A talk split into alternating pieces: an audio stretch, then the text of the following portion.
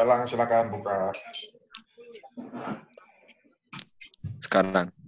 Iya dong sekarang. Oke, itu dua tiga. Oke. Halo semuanya, kembali lagi dengan Warkop Tempur. Alang, saya sebagai pembuka sebenarnya eh, sebagai intro. Kali ini kita akan ngebahas soal ngejawab soal pertanyaan-pertanyaan yang udah disubmit dari eh, dari Mas Arif tercinta. Eh, sekarang mungkin eh, untuk Eh, selanjutnya lo- saya akan serahkan kepada Sarip. Belum Eh, udah, dulu, ntar lu jelasin dulu dong episode 5 ini kita ngapain kayak gitu. Apa yang Oke, beda udah. daripada sebelumnya? Oke, eh, karena eh, karena kita takutnya monoton aja, jadi kita hari ini ngebu bakal ngejawab kayak pertanyaan-pertanyaan umum. Ya, nggak umum juga sih. Ada pertanyaan-pertanyaan yang istilahnya wah juga gitu dari yang kalian juga. Em, Oke, mungkin bakal dimulai oleh Pak Arif tercinta. Dari gue, bukannya dari si Foxtrot.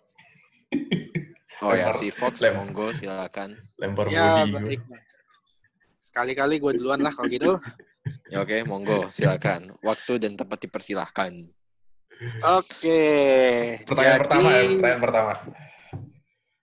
Untuk untuk pertanyaan pertama eh dari Scorponox. Mengapa kapal selam tempur Jepang nggak efektif? Kalau dilihat dari total tonase, seluruh kapal yang ditenggelamkan oleh kapal selam Jepang selama Perang Pasifik hanya berkisar 8 juta ton. Itu sangat sedikit kalau dibanding dengan U-boat di Atlantik yang total menenggelamkan 21 juta tonase. Mhm. Oke. eh sebagai ini untuk versi singkatnya aja, eh, kenapa Jepang prestasi kapal selamnya di waktu perang Pasifik seolah menyedihkan. Di bahkan dibanding dengan US Navy sendiri. Pertama, eh, doktrin kapal selam Jepang. Itu faktor utamanya. Eh, kapal selam Jepang itu di didesain dan di diperuntukkan dalam doktrin Angkatan Laut Jepang sebagai eh, pemukul armada militer, armada navy, navy lawan. Jadi kapal selam Jepang dalam prakteknya sesuai doktrinnya itu eh, tugasnya itu hanya memburu kapal-kapal perang. Sementara kalau dalam perang Pasifik sendiri itu kapal-kapal di laut itu nggak cuma kapal perang doang, nggak cuma battleship, nggak cuma carrier, nggak cuma cruiser, nggak cuma uh, atau destroyer, tapi juga kapal-kapal auxiliary seperti kapal submarine kapal kargo, kapal rumah sakit. Nah, terutama kapal kargo yang yang pasti selalu mondar-mandir di laut karena harus mensuplai pasukan-pasukan yang ada di pulau-pulau dan mensuplai eh, istilahnya peralatan dan peralatan dan bantuan dari mainland Amerika Serikat ke katakanlah Filipina misalnya. Ah, masalahnya eh, Jepang jarang atau bahkan hampir nggak pernah em, memburu kapal-kapal kapal-kapal kargo itu dan lebih memilih untuk menyimpan torpedonya untuk target-target yang lebih wah seperti kapal induk, battleship atau cruiser. Tap- Nah, masalahnya masalahnya di sini anti anti submarine warfare-nya US Navy selama perang Pasifik itu udah istilahnya gimana ya paten lah kombinasi dari eh, pesawat patroli Catalina atau B24 patroli dikombinasikan dengan dikombinasikan dengan kapal kapal-kapal destroyer yang dilengkapi dengan ini bom laut depth charge. Fox, eh, sorry gue interupsi. Itu tadi lo bilang dia efektif eh, apa anti submarine-nya Amerika itu efektif di Pasifik itu post eh, Battle of Atlantic berarti. Iya, post Atlantik. Learningnya itu dari Atlantik. Oh, oke oke. Terutama kan waktu di Atlantik itu kan ya, eh, pengalaman tuh eh, konvoi kapal permukaan, terus lawannya kapal selam U-boat. Jadinya kan di situ kan eh, dicoba berbagai metode taktik, mulai dari fighter yang diluncurkan dari kapal kargo lah, terus kombinasi Catalina dengan apa pesawat patroli Catalina dengan destroyer lah, atau pesawat bomber yang bomber jarak jauh yang membawa depth charge lah, kayak gitu-gitu. Hmm, oke oke. Jadi kalau Nah. gue tangkep tadi dia yang bikin dia kinerjanya nggak sebagus Kriegsmarine itu karena satu karena doktrin berarti ya yang utama ya. Iya, karena emang diperuntukannya itu hanya untuk memburu kapal perang, bukan memburu Hmm. kapal-kapal yang bukan kapal perang. Oke oke. Kalau teknologi gimana Fox? Coba kalau secara dari sisi teknologi dia kekurangannya apa dibanding sama Jerman? Justru kalau Jepang itu apa ya? Eh, teknologi kapal selam itu malah malah oke lah. Bahkan bisa dibilang dalam beberapa aspek lebih unggul dari Jerman. Oh ya, dalam hal Torpedo misalnya. Torpedo. Nah, kan torpedo Jepang yang tipe 91 sama tipe 93 itu yang apa? Julukannya long lens itu. Hmm. Itu kan eh, salah satu torpedo yang performanya eh, bisa dibilang 85 sampai 90% reliable ya. Kalau Hmm. dibanding dengan torpedo Amerika Serikat yang di masa awal Perang Pasifik yang sering malfungsi. Atau sama Kriegsmarine sendiri yang torpedonya nggak punya jarak jarak jarak tempuh atau eh, hulu ledak sebanyak long lensnya Jepang. Dan hebatnya lagi, eh, Hmm. torpedonya Jepang itu kompatibel, mau dibawa dari pesawat, mau dibawa dari kapal selam bisa. Sementara kalau Jerman peruntukan torpedo untuk yang dibawa dari pesawat dan spesifikasi torpedo yang dibawa di kapal U-boat-nya itu beda. Oke oke. Oke. Pak Elang? Pak Elang mana? Pak Elang, you there? Aro ada nggak Aro? Ada, Eh, ya, tapi gue baru balik lagi. ada ada yang mau lo tanya nggak Aro? Soal kapal Ah. selam Jepang. Eh, nggak terlalu banyak sih. Tapi udah sih gue, gue nangkep sih yang dibilang Fox tadi. Oh iya Fox, kalau radar gimana Fox dibandingin kapal selam Jerman? Radar kan penting banget tuh buat submarine. Apa ya kalau kalau kalau radar gue gue nggak tahu apa emang ada kapal radar dipakai di kapal selam atau enggak waktu zaman perang tapi eh, untuk navigasi Hah? itu bisa dibilang on par lah Kriegsmarine dengan Jepang Jep, apa Imperial Navy. Oke. Jadi kalau navigasinya on par. Karena emang udah dilatih tangkep, buat iya gimana? Sorry. navigasinya on par. Karena Jepang walaupun kapal walaupunnya di- dibatasi oleh doktrin cuma secara latihannya itu ya kan uh, awak kapal selam Jepang harus bisa navigasi di tengah-tengah Samudra Pasifik yang nggak ada bearing apa pun.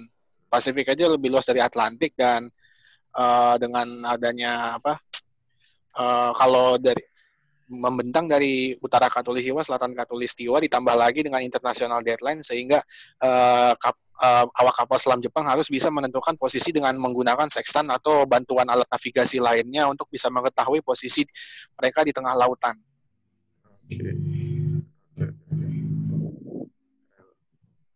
Nangkep gue. Jadi dia masalah utamanya sebenarnya ada di doktrin ya. Iya, tapi secara peralatan dan pelatihan oke lah bisa on par dengan Kriegsmarine. Mhm. Itu dia kenapa eh, tonase Fox, yang saya- juga. Eh, sebenarnya gue pernah baca juga sih sebenarnya Eh, dulu kenapa kayak kenapa IGN juga itu kayak submarine force-nya itu kayak agak gimana ya selain emang doktrinnya juga agak beda diadopsi eh, kayak berbeda dengan Kriegsmarine terus juga yang gue ingetnya itu USN juga itu malah malah di Pasifik mereka lebih sangar dalam hal ngedeploy submarine force-nya mereka Oh iya, sama ini kalau apa kapal selam US Navy itu kalau berburu kapal itu ya udah free game gitu. Apa jadi game kayak- bebas. Hmm. apa free hunting. Kalau Jepang kan harus identifikasi dulu ini kapal apa dari mana terus lapor dulu ke markas gitu loh. Nah, itu juga kalau nggak salah juga itu karena terinspirasi eh, yang gue ingetnya itu adalah eh, itu ada buku em, dulu tuh pas Fletcher, ya pas dulu Admiral Fletchernya itu pas lagi jabatnya itu kalau nggak salah dia tuh ngepecat eh, kayak kapten-kapten komandan dari submarine yang istilahnya terlalu memble, habis itu langsung digantiin sama yang baru-baru yang masih idealis. Kira-kira ada perubahan mindset apa? Ada kayak mindsetnya gitu gimana tadi menurut lo? dengan apa Admiral Fletcher memecat eh, submariner yang kesannya pasif ya kesannya pasif terlalu berhati-hati digantikan dengan submariner yang agresif baru terus juga semangat itu eh, perubahannya itu jelas mau mengubah mindset kalau kalau mau di kapal selam ya berburu kapal berburu suka-suka gitu loh Mhm. Eh, jadi eh, inisiatif ada di tangan submariner bukan di tangan komando. Jadi mau oh ini ada kapal nih tenggelamin nggak? Ya itu nggak harus tergantung dengan di Pearl Harbor, tapi ya tergantung perusahaan kapten tenggelamin nggak? Tenggelamin deh. Ya udah tenggelam gitu loh. Mhm. Beda sama Jepang kalau nemu kapal, terutama carrier atau battleship lapor dulu ke Tokyo. Eh, Fox, gue mau nam- eh, nambahin nih. Tunggu So- sama satu lagi. Eh, Imperial Navy juga sering menggunakan kapal selam sebagai angkutan kargo atau tentara. Eh, Yang itu itu ada hubungannya sama Tokyo Express nggak sih? Hmm? Tokyo Express. iya, Tokyo Oh. Express. Coba ceritain soal itu soalnya gue denger-denger tuh kayak salah satu yang ngebuat IGN jadi jadi mundur gitu katanya. Mhm. kan Tokyo Express itu kan dari Tokyo ke Guadalcanal kan kalau nggak salah ya. Eh, iya, ya sekitar New Guadalcanal. New Guinea, Solomon kayak gitu-gitu ya. Oh iya Guadalcanal. Gue tahu Tokyo Express waktu bicara Guadalcanal. Eh pertama ini eh Guadalcanal itu kan jauh banget dari Tokyo kan. 6.000 sampai 10.000 kilometer lebih jauhnya. Mhm. Dan pasukan Jepang di Guadalcanal itu eh, istilahnya eh, berat, bu- kelas berat. Jadi nggak hanya ada satu divisi atau apa, tapi udah berdivisi-divisi, ditambah lagi skadron skadron tempur, ditambah lagi auxiliary auxiliary, auxiliary lainnya. Iya. Benar-benar Guadalcanal itu base Jepang terbesar di di luar Jepang sendiri gitu loh. Mhm. Untuk sustain supply, eh, untuk sustain, supply seperti eh, bahan bakar, peralatan, makanan, nggak ada pesawat yang bisa langsung ke dari Tokyo ke Guadalcanal. Jadi mau nggak mau harus menggunakan kapal. Nah permasalahannya eh, di Guadalcanal sendiri itu kan nggak cuma Jepang, tapi ada Amerika Serikat juga di situ. Nah eh, terutama setelah pertempuran Battle of Solomon yang Battle of Solomon sih yang eh, baik Jepang maupun Amerika Serikat mengalami kerugian besar karena banyak kapal yang tenggelam. Eh, Jepang jadi eh, apa ya mikir eh, mencari cara baru untuk mengirimkan suplai ke Guadalcanal. Nah, salah satunya adalah menggunakan kapal selam. Jadi kapal selam nggak cuma ngangkut torpedo sama bahan bakar, tapi juga ngangkut pasukan tambahan sama suplai dan kebutuhan buat pasukan yang ada di Guadalcanal itu. Nah, dengan ada nah dengan kapal selam yang harus jadi kargo dulu, jadinya ada sekian bulan yang terbuang. Padahal sekian bulan yang terbuang dari eh, Tokyo ke Guadalcanal itu bisa buat berburu kapal lain, tapi ini harus ke Guadalcanal dulu buat ngedrop supply sama pasukan tambahan gitu loh. Ah, I see, I see. Jadi resources yang ada yang tadinya untuk eh, berburu kapal-kapal sekutu malah jadi kargo akhirnya ya dialihkan Iya, mau nggak mau. Karena faktor um, uh, US Navy juga menguasai, udara dan laut di daerah Solomon dan Guadalcanal situ. Jadi mau nggak mau. ya harus lewat cara sembunyi seperti kapal selam. Nah, baru setelah Guadalcanal terputus, bahkan kapal selam pun nggak bisa ke situ lagi. Oke. By the way, uh, lo mention Tokyo Express itu si John F. Kennedy itu uh, waktu dia terluka itu karena dia mau nyerang salah satu aset Tokyo Express lo. Iya, Destroyer, nyerang Destroyer. ya? Iya kan? Hmm. Kasusnya Destroyer mau. Bantu resupply pasukan di Guadalcanal. Iya, tapi kan di, lah, di intercept Uh, sama Kennedy kan waktu itu pakai PT buat Ah, petit boat. Eh, wait, itu antara dia yang mau intercept atau dia yang nggak sengaja ketahuan sama destroyer Jepang? Gue nggak nggak tahu, lu- lupa ininya. Enggak, kalau kalau nggak salah dari biografi singkatnya Kennedy, eh, dia nggak Iya, sengaja iya. ketemu sama Destroyer itu. Oh, jadi emang emang nggak dia belum di ID terus tiba-tiba ditabrak ya kalau nggak salah ya, Ditabrak ya, ditabrak kan, ditabrak, tenggelam, tenggelam. eh, terus sempat terombang ambing sekian lama, terus di dievakuasi USS Finback kalau nggak salah. Ya USS Finback kapal selam. Dan cerita ini akhirnya jadi salah satu eh, materi waktu kampanye presidennya dia kan, kampanye waktu mau pilih pemilihan presiden itu. Iya, Eh, oh ya, eh, sekaligus juga gue nanya juga sebenarnya kayak eh, pas tadi si Arif bilang kayak eh, identifikasi. Eh, by the way kan zaman itu kan dulu nggak ada internet, nggak ada nih nggak ada internet, nggak ada eh, ya istilahnya mungkin eh, itu identif targetingnya gimana sih kayak targeting sama identifikasi gitu eh, kapal-kapal musuh itu gue ini. Pakai setiap James. submariner, setiap kapal, setiap submarine itu dibekali oleh ini peta sil- apa ini istilahnya sil, siluet chart. Jadi Oh, siluet-siluet iya, kapal iya. perang. Ah. Jadi kayak foto-foto kapal kan foto-foto kapal perang itu kan domain publik tuh, ada di koran-koran, di gitu-gitu. Nah, itu dibikin siluetnya, dibikin siluetnya, terus dibikin tabel sendiri, lalu didistribusikan. Ini loh bentukannya kapal musuh kalau dari jauh siluetnya kayak gini, bermodalkan Bang. foto-foto koran, foto-foto pamflet gitu-gitu, atau dulu udah bikin besi pos. banget. ya emang Eh, kan belum ada internet. Eh, berarti udah kayak eh, Austin-nya zaman dulu berarti. Ya Soalnya- serius kayak gitu. Osin dulu kayak gitu. Iya, lu kayak modal gitu. Terus- pamflet, modal koran, modal kartu pos, apa pun itu.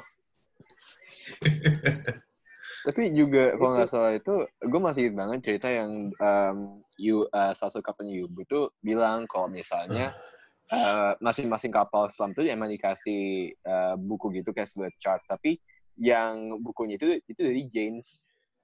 Ya James yang yang Oh, terkenal iya. itu yang kita tahu sekarang itu. Dan gue kayak, hah?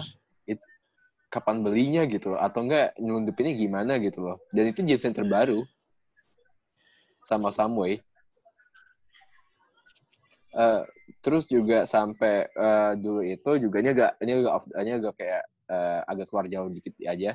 Em, jadi itu jadi si MI5 itu kan tahu kalau misalnya James itu kan kayak jadi bahan referensi.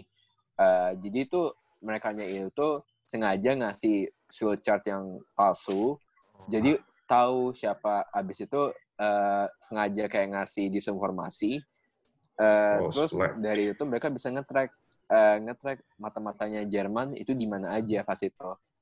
Itu justru dan eh, Ian Fleming itu itu jadi bahannya dia untuk eh, untuk film apa ya gue lupa. Pokoknya referensinya itu jadi eco film. Itu jadi bahannya dia untuk nulis Golden Eye. Gara-gara Fel- itu. Soalnya James- James soalnya dia dulu di Double Cross. Iya. Hmm. Oh iya, gue juga Ah, mau hmm. reminder. Jepang itu dia juga termasuk pioneer penggunaan kapal selam sebagai weapon system yang bisa nyerang ke kota-kota musuh loh. Kalau lo pada ingat. Oh iya ini, Eh, yang ke Atu dan Kiska, yang serangan ke Alaska. Iya, iya itu juga dan dan ke mau ke kota-kota besar Amerika juga. Eh, Oh, iya. Sen- Sentoku, tahu kan Sentoku, kapal selam Sentoku. Oh tahu tahu, yang kapal selam carrier. Ah, betul. Jadi Sentoku itu Jepang itu dia mengembangkan potensi kapal selam sebagai senjata ofensif untuk nyerang ke kota-kota musuh. Jadi itu sebelum Amerika punya pemikiran kayak gitu, Uni Soviet juga si Jepang ini udah udah pemikirannya udah maju waktu itu di ke sana. Visioner sih. Iya, kayak apa San Francisco tuh udah mau ditargetin mereka kan waktu itu pakai Sentoku itu. eh kapal selam carrier itu bukan hal baru ya. Karena waktu Perang Pasifik pun Jepang punya beberapa kapal selam yang bisa mengangkut pesawat. Bukan hanya Sentoku itu. Bukan hanya Sentoku, contohnya I-29. Kapal selam kelas I-29 kalau nggak salah, eh, Hmm. itu bisa bawa satu pesawat intai. Tujuannya adalah eh, istilahnya eh, ketika kapal selam butuh bearing, butuh Oh. butuh tahu situasi sekitarnya dan nggak hanya bisa mengandalkan teropong, tinggal luncurin pesawat buat cari tahu ada apa di sekitarnya. Nah, oleh Jepang sendiri, idenya itu dibawa lebih jauh. Nggak cuma, nah, jadi bikin kapal selamnya itu nggak cuma bisa bawa pesawat. Oke, kapal selamnya bisa bawa pesawat, tapi pesawatnya ini nggak cuma intai, tapi bomber. Bomber juga. Sentoku itu eh, bawanya pesawat ini bomber Aichi M6A Seiran. Iya betul betul. Itu itu didesain sedemikian rupa menyerupai P51 Mustang. Dan dan waktu deployment ke West Coast Amerika, pesawat in, pesawat Seirannya di Sentoku itu udah dicat pakai US Air Force. Oh ya. Serius? Jadi apanya eh ininya uh, roundel-nya terus catnya juga semuanya ya. Rondel cat US Air Force. Jadi ya menyamar jadi Mustang. Gila juga dia. Hai. Siapa nih? Ada yang baru masuk ya? Oh, Paps, welcome. Nih kita lagi ngomongin kapal selam nih kebetulan. Baru datang ya. Uh, Oke. moshi moshi. Ada yang baru datang nih Moshi. guys. Kita lagi rekaman. Eh, Vic, diperkenalkan Ya. dulu dong. Oke, ini ada yang baru masuk. Eh, salah satu personel lama kita yaitu eh, Mr. Papski. Salah satu admin tweet militer ya dulu ya. Iya. Dan apa ya? Ini ini kebetulan lagi ngomongin kapal selam nih. Eh, ada yang mau ditambahin nggak? Gini, gini, gini. Pertanyaannya gimana tuh? Maaf. Ini eh, kenapa eh, performa kapal selam Jepang menyedihkan waktu Perang Dunia Kedua kalau dibanding dengan Kriegsmarine? Kalau jawaban kemarin, jawaban yang udah ada eh, mengenai doktrin Jepang kan? Ya, gue udah jawab kan karena doktrin Jepang yang hanya memburu kapal-kapal kapital dan kapal-kapal yang punya ke- kapabilitas ofensif, nggak menyasar kapal-kapal kargo gitu. Ya, eh, yang bisa ditambahkan cuman begini. Sebenarnya nggak sedih-sedih amat.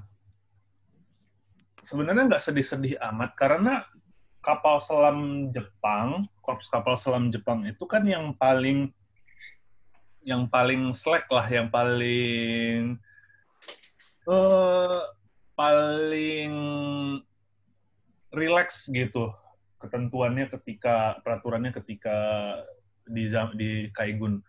Oleh karena itu ada semacam se- kayak semacam distaste gitu terhadap korps kapal selam itu sendiri. Terhadap korps kapal selam itu sendiri. Jadinya eh, kapal selam Jepang nggak jelek-jelek amat. Contohnya yang menenggelamkan Minneapolis kan kapal selam Jepang ya USS Minneapolis yang meng- yang jadi settingsnya film Jaws, ya kan? Sebenarnya nggak jelek-jelek amat, akan tetapi karena selain karena doktrin dan juga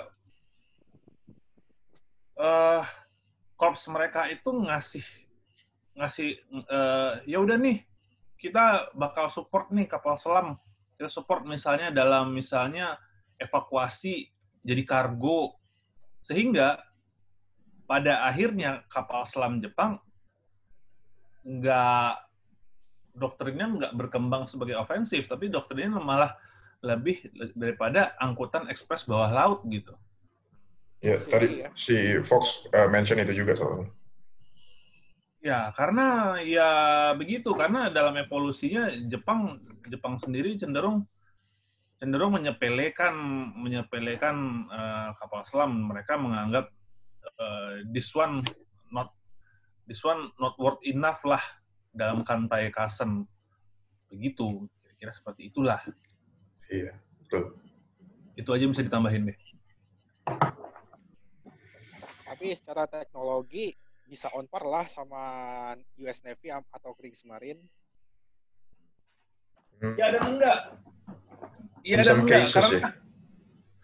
Iya dan enggak karena problem utamanya adalah justru Jepang yang paling siap ketika masuk ke Perang Dunia Kedua, torpedo mereka ya.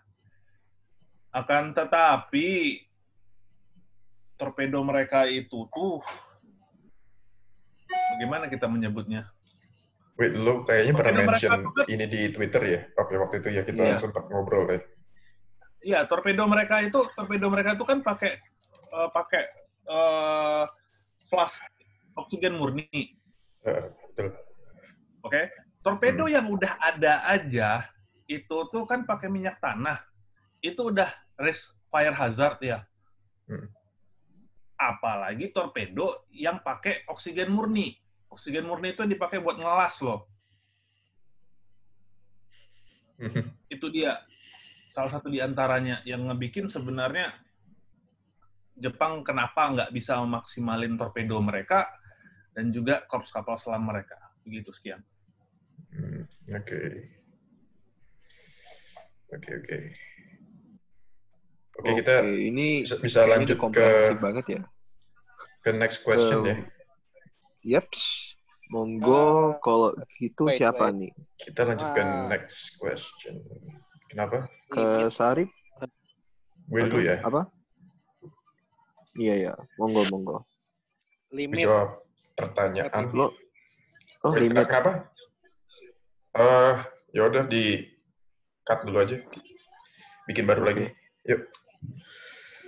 Monggo, monggo. oke bikin baru lagi ya Save dulu. Siap. Pap standby kan Ya ya ya, standby. oke cek DM bikin room baru kita Ya, bentar. Eh, Fox, dia otomatis kan gue live, dia otomatis nge-save kan? iya stop Bener recording dulu juga nggak apa-apa Recording terus live ya? iya recording terus leave stop record Oke, kita jawab eh, next question ya. Oke. Yang dari gue, eh, gue sekarang yang jawab. Dari si Spetsnazistan.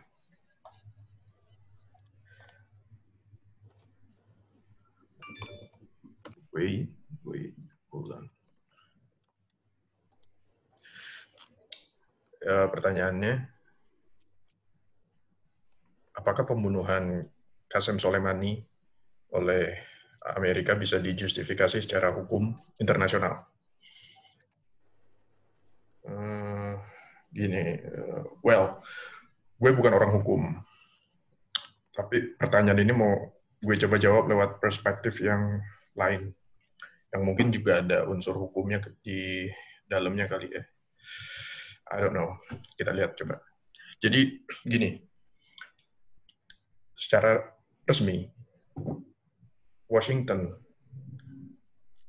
hmm, Department of Defense ketika itu mereka bilang serangan terhadap Soleimani itu didasari atas aksi self defense ya kan? Pembelaan mereka seperti itu. Nah pada poin ini gue setuju dengan mereka nah terus kalian pasti eh, para pendengar nih bertanya kan self defense atas dasar apa?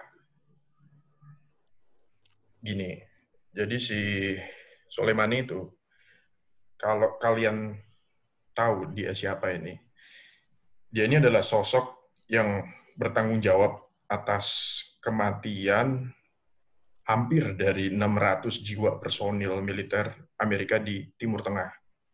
Itu sejak tahun 2003 waktu itu. Nah, dia ini bukan seorang politisi.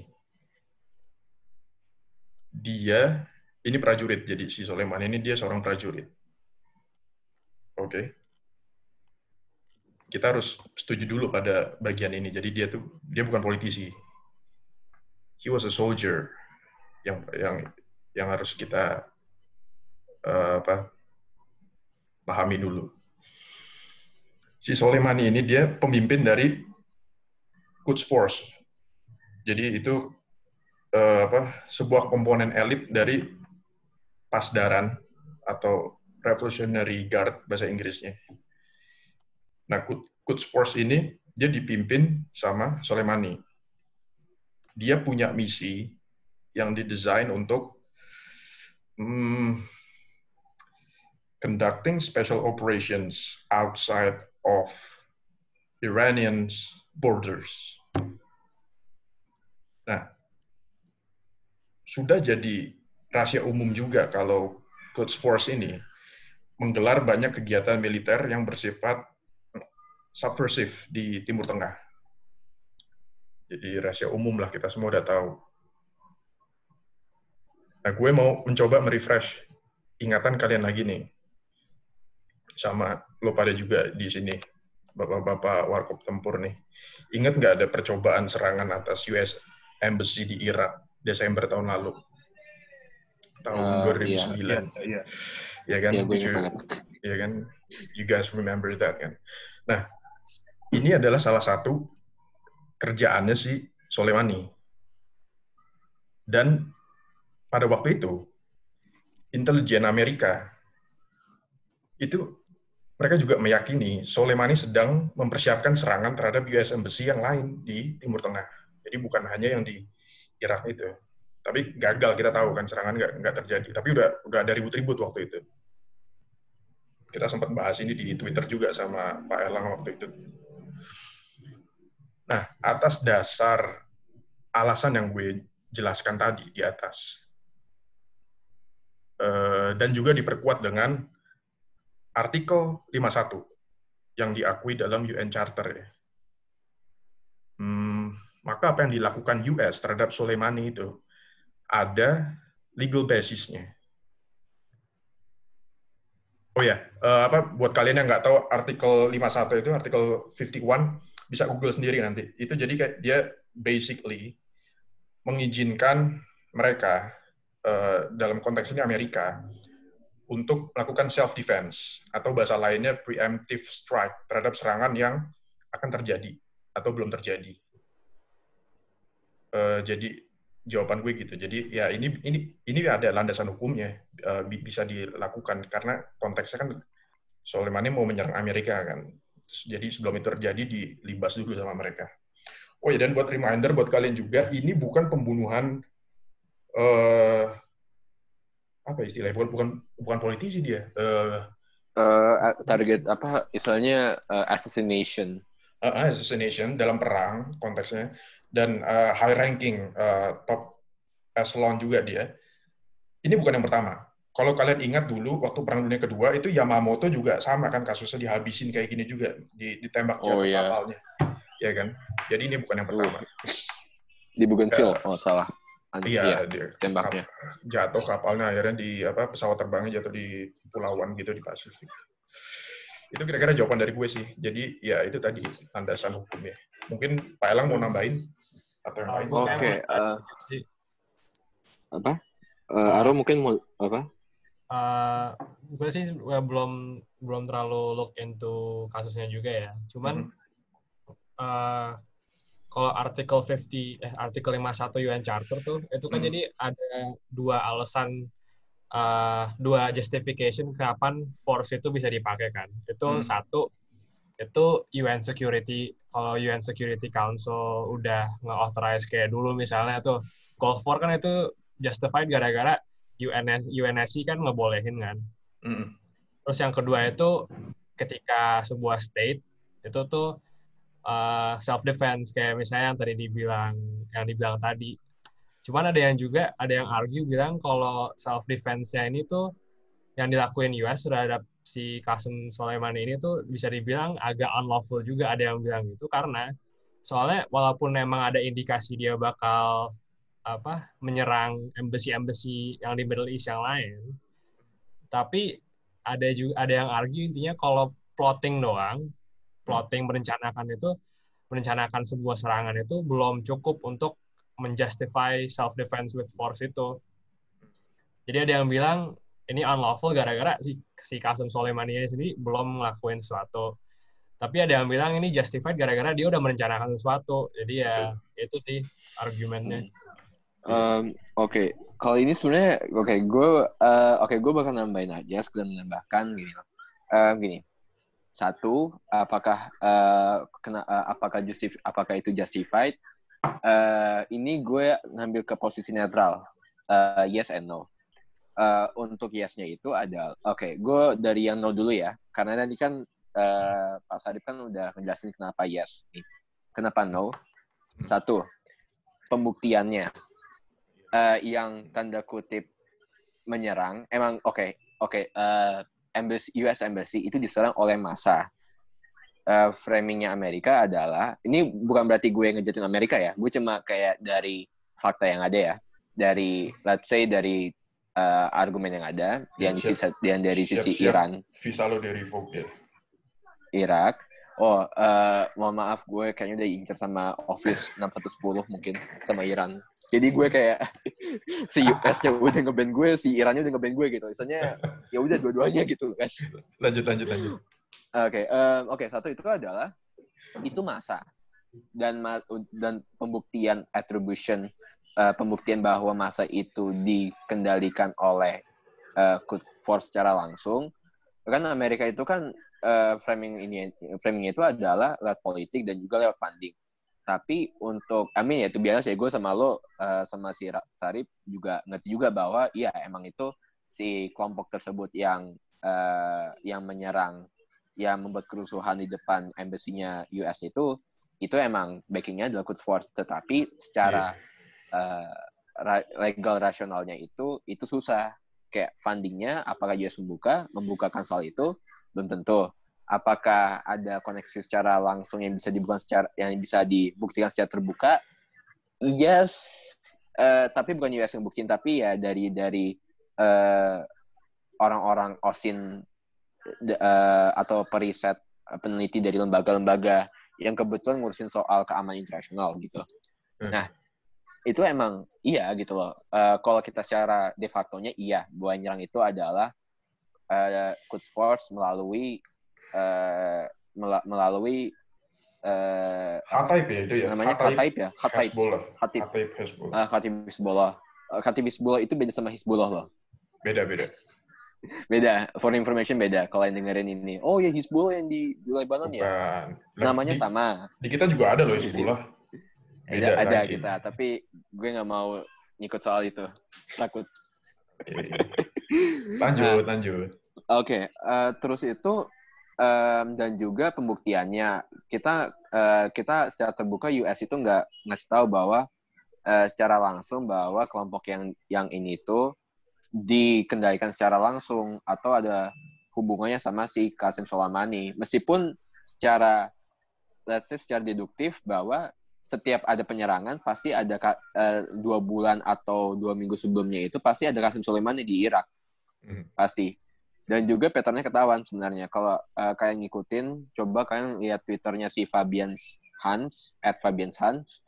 Um, dia tuh dulu tuh nge, dia tuh dulu tuh uh, ngebuat uh, ngebuat uh, dia tuh ngebuat thread soal uh, soal yaitu perjalanan si Kasim Soleimani dari Iran ke Irak pakai pesawat Falcon pakai pesawat Falcon 700X habis itu pakai tiga tiga Land Cruiser uh, LC 200 Land Cruiser 200 putih tiga ditemani sama uh, pemimpin kata Hizbollah chapternya yeah. si Irak gitu.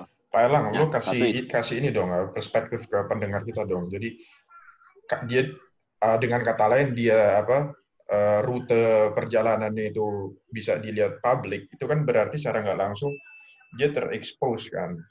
Jadi dia ngap apa itinerary-nya udah ketahuan gitu loh maksudnya, ya kan? Ya, itu pun kalaupun misalnya, oh ini kenapa ini, Eh, dan juga Kasim Soleimani juga itu juga terbukti juga gitu dalam hal eh, dia mengintervensi politiknya Irak secara langsung, Hmm. Seperti gimana ya, pakai bahasa yang nggak bikin, oke karena kita warga biasa ya, oke, Hmm. jadi itu eh, si Kasim Soleimani itu juga terindikasi bahwa dia itu mengintervensi, eh, dia tuh memasang internalnya perdana menterinya Irak, Irak ya. Iya. Ah, iya. Iya, perdana menterinya Irak yang sekarang diduga ya, diduga. Allegedly. Eh, la- lalu menggeserkan presiden Irak dan digantikannya dengan pro eh, ya pro yang Iran, pro Teheran. Itu pun juga Mhm. kenapa si Soleim- Soleimani bisa kayak gitu juga sebenarnya ya mulai dari eh, itu ya apa Amerika keluar dari Irak Mhm. itu eh, pas itu pas eh, sebenarnya dua bulan yang tiga bulan yang lalu itu eh sorry tahun lalu kayaknya gue pernah mention eh, Sarip Ruli ya sama si Adit Pasaribu soal itu sih Mhm. masih nggak yang gue kirim itu kalau ada ada leak ada ada leak ada bocoran dari ini dari Mois dari badan intelnya eh, Iran Iya, iya. kayaknya gue gue bookmark waktu itu tweetnya. Nah, itu tuh ngomongin soal seberapa jauh, se- seberapa eh, ada hubungan antara si ada ketegangan antara Mois dan juga uh, Quds Force itu mengenai soal masa depannya si Irak gitu loh setelah Amerika keluar dari sana. Mhm. Oke. Em, nah, intinya itu kenapa no-nya itu adalah pembuktiannya. Satu. Dan duanya itu dan duanya itu di negara ketiga. Itu bukan di Iran, itu bukan di US, tapi itu di negara Irak. Di negara orang. Meskipun diserang, ya meskipun diserang, itu pun harus ada persetujuan dengan dengan pemerintah Iraknya dan pemerintah Iraknya pun itu tidak mengizinkan. Maka Amerika itu diduga ah, diduga itu menyerang di dia itu menginvasi negara ketiga tapi untuk membunuh membunuh eh, aparat aparat militer dari Iran gitu loh. Nah, itu masuk pelanggaran hukum internasional juga.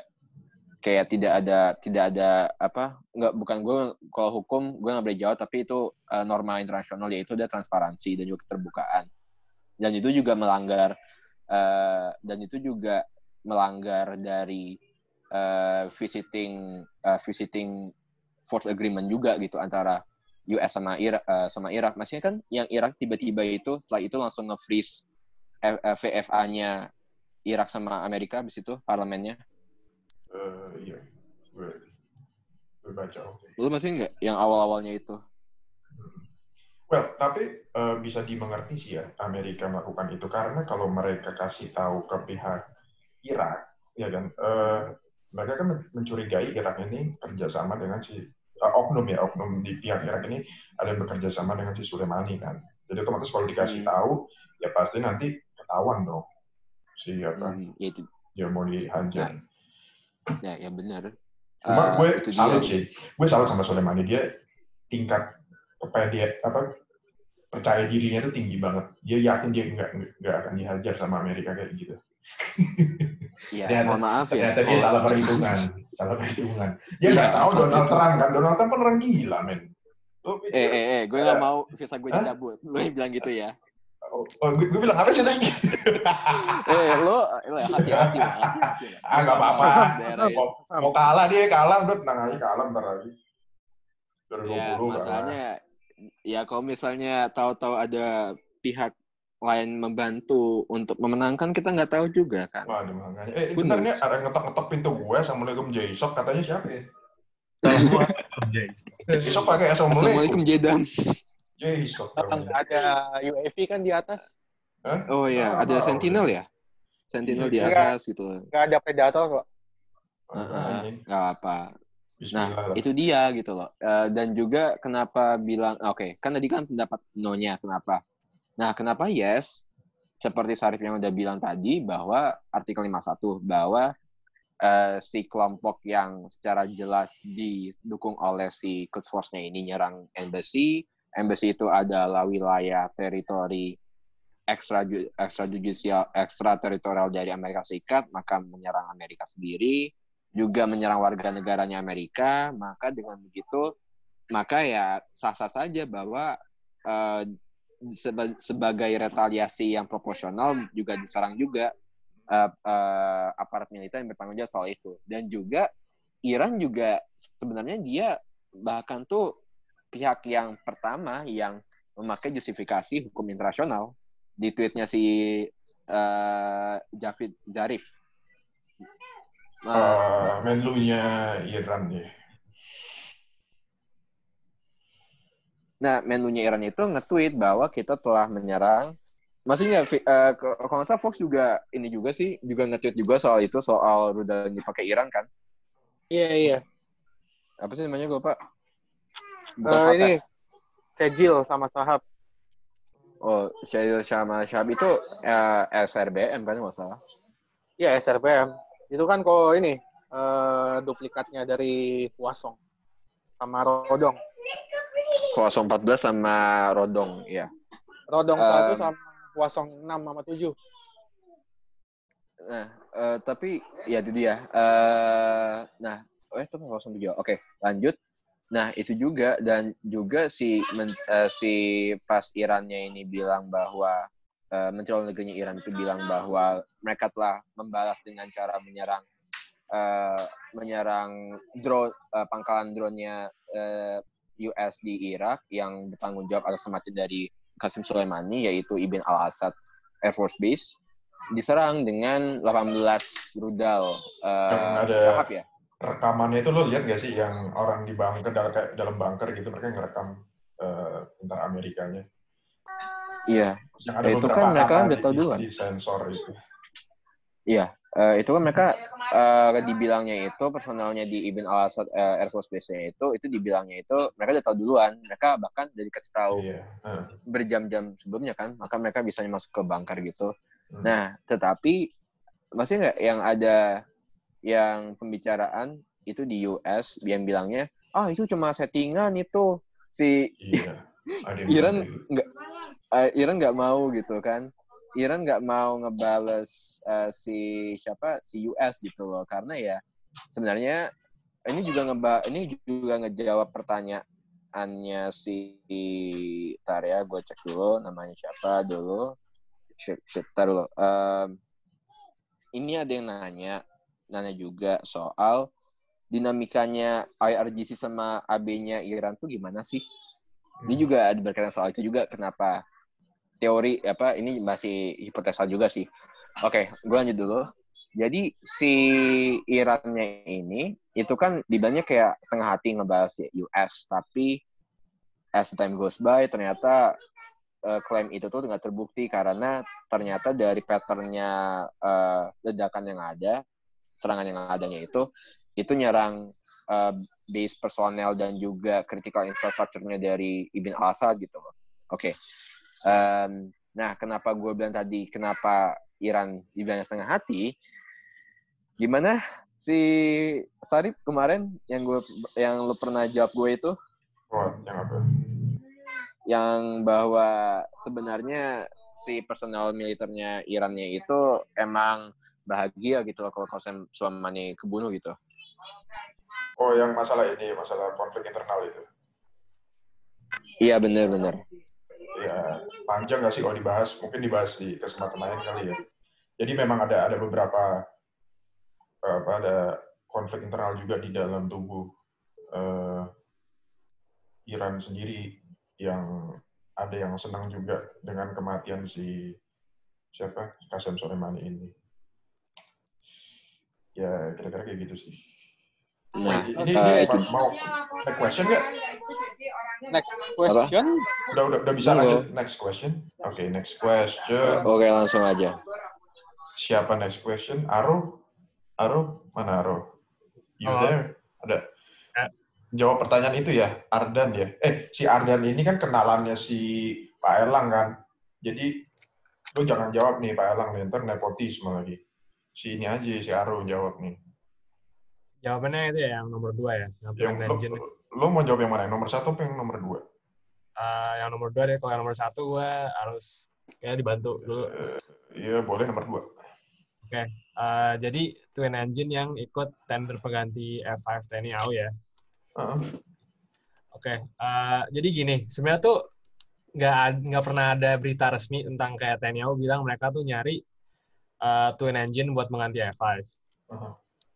Cuman emang apa spekulasinya tuh emang kayak di Skadron 14 kan emang mereka ngoperate-nya F5 dan F5 itu kan pesawat twin engine. Jadi itu banyak yang spekulasi bahwa oh pasti mereka nyarinya twin engine. Hmm. Tapi sebenarnya juga nggak ada yang intinya sih nggak ada yang bilang twin engine ya. Bahkan ada yang bilang kayak kalau ada yang bilang bakal digantinya sama F16 Viper yang itu kan itu kan single engine. Hmm. Tapi buat jawab ini eh, bakal cuman eksklusif buat twin engine aja deh. Jadi gue mau mention yang dari berita-berita yang udah nongol dulu ya. Soalnya ini TNI AU tuh ya tau lah kalau berita-berita eh, pembelian alutsista di sini kan Iya. eh, nggak terlalu terbuka ya. Kita tuh nggak tahu apa yang lagi terjadi, cuman berdasar, berdasarkan rumor aja kebanyakan. Jadi ya udah gue mention aja nih listnya dulu ya. Jadi li- list yang pertama tuh yang paling sering nongol itu pertama Su-35 dari Rusia. Hmm. Kedua Rafale dari Prancis. Iya.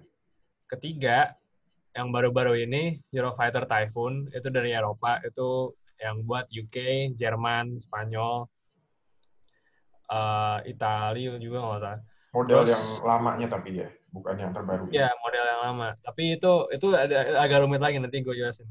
Terus yang terakhir, tapi ini paling jarang, ini nggak hampir nggak pernah nongol. Cuman ini orang-orang ini kayak pilihan favorit orang-orang dan cuman pernah nongol di rumor sekali karena KSAU pernah mention sekali yaitu F-15. Waduh, ini ini. Itu Wah, favorit. F15 boleh nih.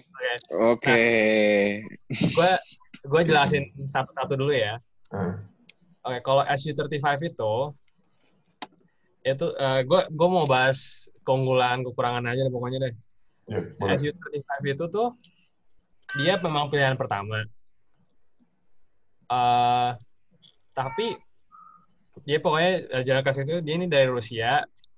Ini pilihan pertama yang sering nongol. Cuma sekarang kendalanya dia tuh kontraknya kalau nggak salah udah di sign dari tahun 2018. Cuman tuh yang bikin lama tuh gara-gara pada pengen bikin counter trade deal lah, nggak bisa bayar pakai full cash lah, dan lain-lain. Sekarang kendalanya itu undang-undang satsanya Amrik, Hmm. MM Amerika yang kalau kita beli alutsista dari Rusia, itu tuh nanti kita bisa kena sanksi lah, itu lebih panjang lagi. Nah itu, tapi kalau keunggulan keunggulannya itu tuh ya pertama itu tuh ra- range-nya dia itu tanpa tangki itu tuh pa- eh, range-nya tuh tinggi banget, panjang banget. 3000 kilometeran berapa gitu, hampir sama 3.000. kayak tiga ribuan atau berapa gitu, very range-nya lupa. Dan itu nggak pakai tangki loh, dia tangki dalamnya tuh emang flanker tuh dari dulu banyak.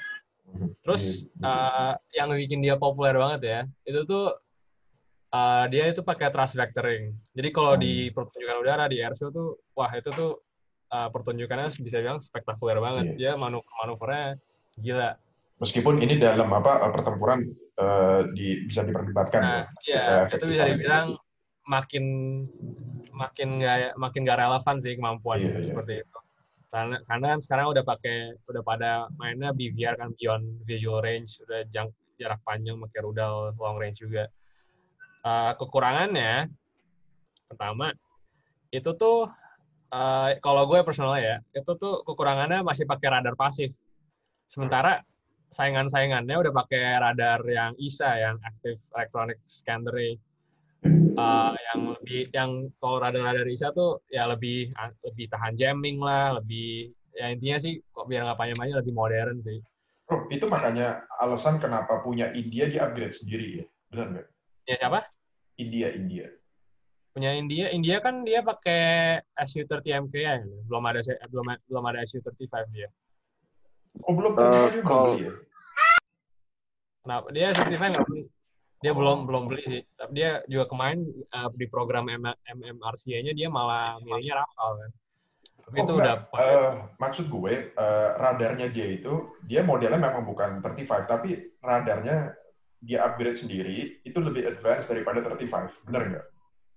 Eh, katanya sih gitu, tapi bukannya pokoknya sih mereka juga masih radar juga bukan bukannya masih pasif juga ya, pasif radar. Tapi emang Nggak tahu, nggak tahu. Kalau nggak salah itu yang soal India tuh mereka pakai eh, COTS dari luar. Mereka dari mereka dari Prancis.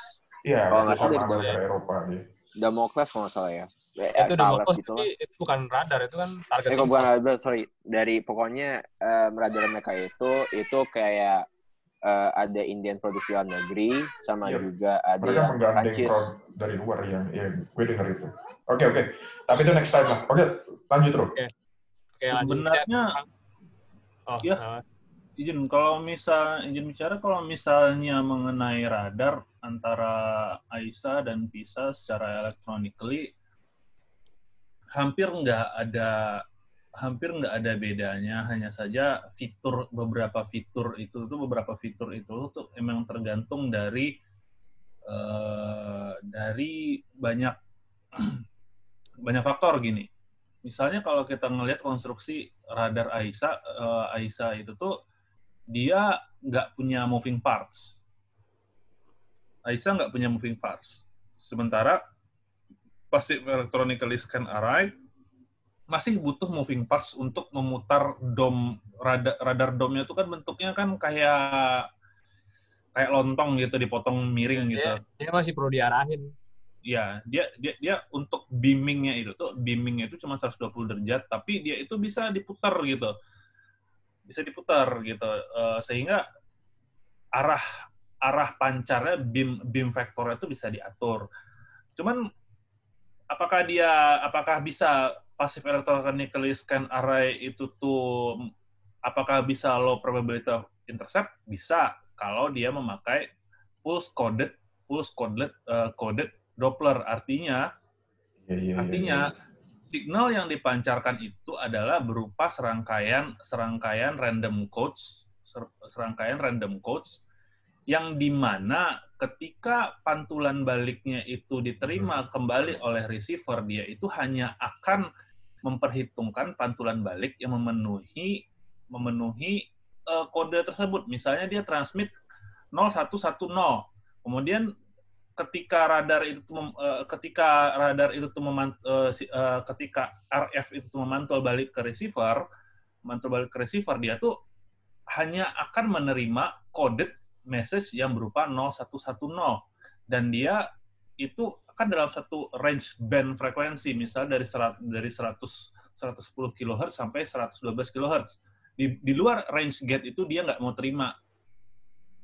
Nah bagaimana RAWS atau radar homing eh, radar homing active ra- radar homing active warning receivernya lawan bisa mendeteksi apakah ini apakah ini RF-nya lawan apa enggak kan nggak tahu selama dia tidak mengetahui algoritma daripada eh, transmisi tersebut. Di sisi lain, AISA juga bisa low probability of intercept, yaitu mempergunakan spread spectrum. Kalau ini kan tadi kan memakai eh, time division ya, artinya dia tuh time protokol. Misalnya di domain 1 mili, 1 milisekon, domain 0,5 milisekon, domain sekian milisekon. Nah, di situ dia main. Kalau misalnya di AISA dia main di frekuensi eh, dia main di frekuensi spread, spread frekuensi eh, spread eh, spread spektrum. Artinya misalnya di spread 100, di spread 200, di spread 300 eh, frekuensi tersebut dia hop gitu. Sehingga Raus lawan juga nggak tahu ini nih ini nih ini iya nggak sih beliau nggak sih apakah dia juga juga nggak tahu apakah dia di painting atau enggak dalam kondisi kan masing-masing radar tuh kan ada ada modenya misalnya ada yang TWS track while scan ada yang ASTT single single single eh, track targeting gitu. Macam-macam seperti itu. Akan tetapi antara PISA dan AISA sejujurnya hampir nggak ada bedanya. Kal hampir nggak ada bedanya. Akan tetapi kalau misalnya yang Iya. kecuali kalau kita udah lompat lagi ke generasi selanjutnya misalnya APG 82 atau radar-radar yang lain yang yang udah pakai next generation ya, next generation codingnya ya. Itu. kayak digipause gitu nggak sih? Ya sekarang eh, yang EX sekarang itu kan sekarang mereka kan berubah dari AP eh, AP pause jadi eh, jadi digipause kan yang digital.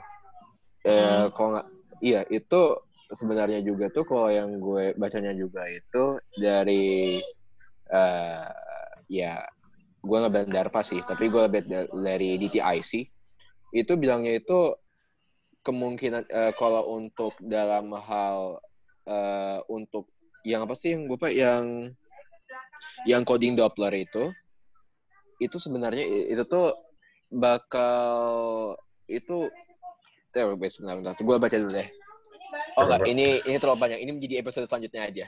Ya enggak, apa, jadi intinya tadi tuh PESA sama AESA itu sebenarnya ada advantage sama disadvantage-nya juga kan. Jadi ya masing-masing iya. ada lah. Oke, oke. Enggak, kita balik ke si Aro aja dulu, biar flow-nya enak gitu. Eh, ini, kita dengerin iya, lagi. iya, sorry. Ya, Sorry tadi dikepotong. Tadi habis SU35 kan ada nggak salah itu ya eh, Rafale ya. Mm-mm. Ah, Nah, kalau Rafale kan dari Prancis. Cuman kalau advantage-nya gue denger ya, itu tuh kar itu katanya Dassault perusahaan yang bikin Rafale tuh katanya ada tawaran eh, transfer of, of technology yang bagus ya. Tapi itu nggak nggak tahu pasti. Nah, cuman kalau gue Rafale, Raf- masalahnya sama Rafale tuh, eh, dia itu tuh rudal sama eh, rudal dan lain-lainnya tuh itu exclusively harus pakai armament dari Prancis. Jadi kalau sekarang kan F, F16 kita itu ada apa pakai AIM-9, M110 gitu-gitu. Itu di Rafale nggak bisa. Jadi kalau kita punya Rafale, kita beli Rafale, itu tuh persenjataannya ya apa nggak bisa tuker-tukeran, nggak bisa nambahin stok gitu. Jadi harus pakainya pisah-pisah. Jadi itu ya mungkin bisa lebih mahal juga. Dan kita juga kalau beli Rafale, kita tuh negara pertama yang uh, beli beli bener-bener baru. Soalnya kalau lihat operatornya Rafale sekarang itu kayak India, Egypt sama Qatar itu tuh mereka dulunya udah udah punya 2000. Jadi mereka udah punya infrastruktur sebagian infrastruktur buat ngoperate Rafale itu. Makanya kalau beli Rafale mungkin sih itu cost agak costnya agak ya agak agak mahal juga sih. Terus lanjut ke Typhoon. Kalau Typhoon tuh yang kemarin kan ada berita katanya mau beli yang dari Austria kan ya. ah. Nah, yang dari Austria itu tuh itu tuh yang versi Tranche 1 Block 5. Itu tuh masih basic banget intinya. Itu bahkan nggak bisa nembak MRAM. Nembak MRAM nggak bisa sama salah juga air to ground air to ground tuh basic banget. Cuman dulu tuh tahun 2015 pernah eh, pernah ditawarin juga kayaknya beli Eurofighter Typhoon baru. Tapi juga nanti ada ada transfer of technology sama PTDI lah gitu-gitu tawarannya pokoknya banyak banget. Nah, terus yang kayaknya ini ini kandidat terakhir ya. Ini yang kayaknya favorit orang-orang yaitu F-15. Eagle. Kenapa F-15 favorit banget? Kalau nanya-nanya orang sih kebanyakan ada yang bilang eh ada yang bilang bentuknya keren lah, ada yang bilang uh, payload payloadnya tinggi, terus range-nya range-nya juga lumayan. Tapi kalau menurut gue tuh eh, advantage paling bagusnya F-15 itu tuh kan kita udah nge-operate F-16 ya. Itu tuh commonality-nya sama F-16 tuh tinggi banget sampai engine engine-nya aja dalam beberapa kasus itu tuh bisa tuker-tukeran sama F-16. Jadi itu logistiknya tuh bisa barengan sama F-16 ya. Jadi Hmm. jadi cost-nya itu juga bisa nurun terus ya armamentnya juga ya pasti sama ya buatan Amerika juga.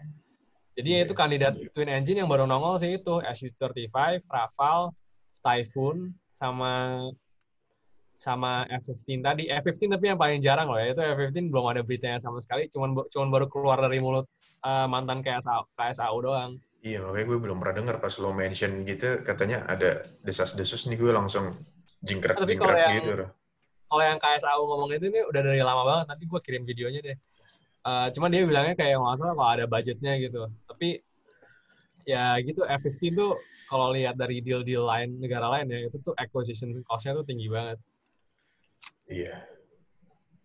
hanya saja F-15 itu tuh kalau misal kita ngelihat di anu ngelihat di Singapura masalahnya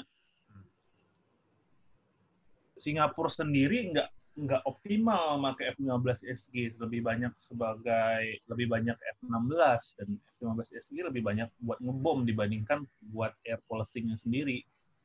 Ya. Oh iya, kan role-nya dia emang strike kan untuk strike.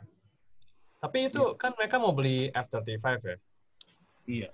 Nah itu tuh Iya. katanya F-15-nya mereka tuh, itu tuh jadi eh, bakal di pairing gitu. Jadi F, F-35 yang apa, yang jadi sensornya gitu, nyari-nyari di hostile airspace gitu. Nanti Iya, F-15-nya tuh nembak, yang nembak-nembakin MRM-nya gara-gara payloadnya dia tinggi kan. Jadi jadi dia yang nembak, jadi F-35 yang nyari target, Ya itu eh, terus ya diarahin sama AEW, AEW bilang ke F-15 ini target-targetnya yang udah didetek sama F-35, skenario gitu ya. Terus Iya. F-15-nya tuh gara-gara payloadnya banyak, dia nembakin MRM-nya bisa dari max range gitu. itu taktiknya bentar. si Amerika kan. Ya dia yang mau dipakai Ya, sama semua negara kayak gitu kan. Ya iya, multi domain. Heeh. Iya, pakai link 11 itu. Heeh. Jadi apa konsepnya kayak sniper sama spotter gitu loh. Si siapa 35-nya itu jadi spotternya, snipernya si F-15-nya itu kan. iya. Dia nyari target terus ditembak. Karena ya F-35 biar secanggih apa pun dia nggak punya capability ngangkut persenjataan Oke. sebanyak F-15. Nggak, nggak, nggak bisa. Payloadnya rendah banget. Payload. Heeh. Unggulnya F-15 tapi- di situ. Tapi jaraknya aja yang uh, uh, tapi jaraknya aja yang isanya itu let's say nggak terlalu um, memadai gitu loh. Misalnya untuk uh, untuk expedi- apa expeditionary gitu untuk long strike itu. Bahkan juga sebenarnya gue masih banget kayak kemarin kan di uh, apa ya pas episode sebelumnya sama si Ruli kan kita sempat ngebahas ini kan. Ngebahas kayak F35 tuh udah kayak wah gitu. Full banget. Tetapi ada dua permasalahan sama F35 sekarang. Satu, air refuelingnya lagi bermasalah. Ya oke. Sorry tadi keputus berat lah. Lanjut tadi bahas F-35. Eh, Oke, pertamanya itu adalah air refueling. Itu sebenarnya masih ada permasalahan dengan eh, sistem air refueling AAR-nya F35 Eh, pada saat eh, pas latihan rapid pas lap- latihan shit, eh, oke pas latihan terakhir di Amerika Serikatnya itu pas tes sama si eh, test and evaluation unitnya Air Force US Air Force-nya itu Hmm. eh, itu pas dicoba dengan KC-46 F-35 batch yang terbaru yang tranche 3G itu tuh gak terlalu nyambung sama KC-46 dan juga tujuh eh, dan juga satu- eh, KC-135 karena ada masalah di karena ada karena ada masalah dalam eh, karena ada masalah dalam classified information. Itu masih susah eh, gue cari informasinya. Dan kedua itu adalah si Kongres Amerika pada di NDAA 2021 untuk pengembangan F35 itu tidak meng, itu belum ada keputusan yang jelas soal pendanaan untuk link eh, integrasi link 11 dan juga link 16 di F35 tranche 3G. Mhm. Jadi kalau mesti jadi untuk next customer-nya US, next next, eh, next customer F35 nanti itu bakal bakal nunggu lebih lama lagi untuk bisa nerima link 11 dan juga link 16-nya. Hmm. I see. Jadi last question atau gimana nanti Rip? Eh, Next. ya next. Enggak, si siapa? Aro ada mau nambahin nggak soal tadi? Udah sih paling. Oh ya, Enggak, terus eh, Fox. Si Fox ke mana Fox? Lagi pengen jawab yang tank Jepang sih cuma ini dulu deh yang Yang? yang mana? pengen jawab yang tank Jepang tapi yang pertanyaan yang apa yang tentang Oh, Laut Cina Selatan itu ya oke. di situ Wait. baru deh gue jawab yang tank Jepang Oke. Ya, eh, next question. Dari Daniel Tantra Wiratama ya. Ini ada ada ada tiga set. Uh, ini pertanyaan bagus-bagus sih. Kita kita coba jawab tiga-tiganya. Mungkin nanti Pak Elang bisa jawab juga, yang lain bisa jawab. Tapi gue mau mau jawab nomor tiga deh. Sedikit aja gue mau mau, mau sedikit uh, jelasin. Jadi dia tanya kan, uh, why does the South China Sea matter? Uh, because that disputed territory itu dia kaya akan sumber daya alam. Normatifnya kayak gitu. Normatif banget nih. Enggak, enggak. Uh, tapi beneran. Jadi uh, SCS itu, South China Sea itu, dia full of untapped energy resources. Jadi di sana itu diperkirakan ada 11 miliar barrel of oil. Kemudian 190 triliun kaki kubik gas alam. Terus 10% aktivitas penangkapan ikan dunia itu juga ada di sana, di South China Sea itu. Dan mungkin ini yang paling krusial, 30% uh, world shipping itu lewat jalur itu, lewat South China Sea itu. Jadi itu kenapa South China Sea sangat penting sih. Uh, intinya kayak gitu. Oke, okay.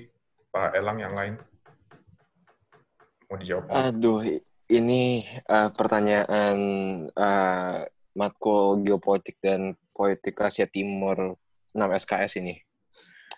Ya, jangan detail banget. Oke, oke, oke. Nomor satu, what can US do to maintain its position uh, as the global leader if Biden wins the election? That will be a hard question.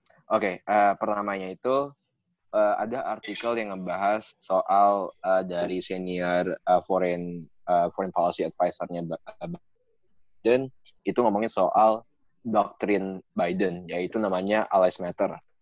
Dan kalau Amerika sebelumnya itu kan Amerika First di mana dengan dengan asumsi bahwa Amerika tuh selalu dirugiin gitu loh dengan global trade dengan dengan trading sekarang dan juga regresinya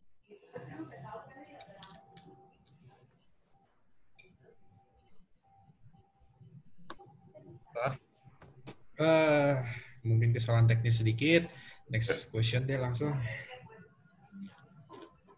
Kenapa? Oh, uh, putus ya koneksinya ya? Hmm? Yeah. Oke, okay, oke. Okay. Uh, next question berarti. Uh, tadi lu mau apa? Fox, mau jawab yang mana? Ya. Oh, ini, yang kenapa yang kenapa tank Jepang uh. Kenapa Halo. tank Jepang itu Oh, udah balik lagi. Ya udah lanjut lagi yang oh. tadi yang Oke, okay, so, so sorry. Oke, okay, uh, oke okay, lanjut. Nomor satu itu uh, uh, sorry, sorry. Tadi kayaknya tadi ada ada anuan dari Cina. Oke. Okay.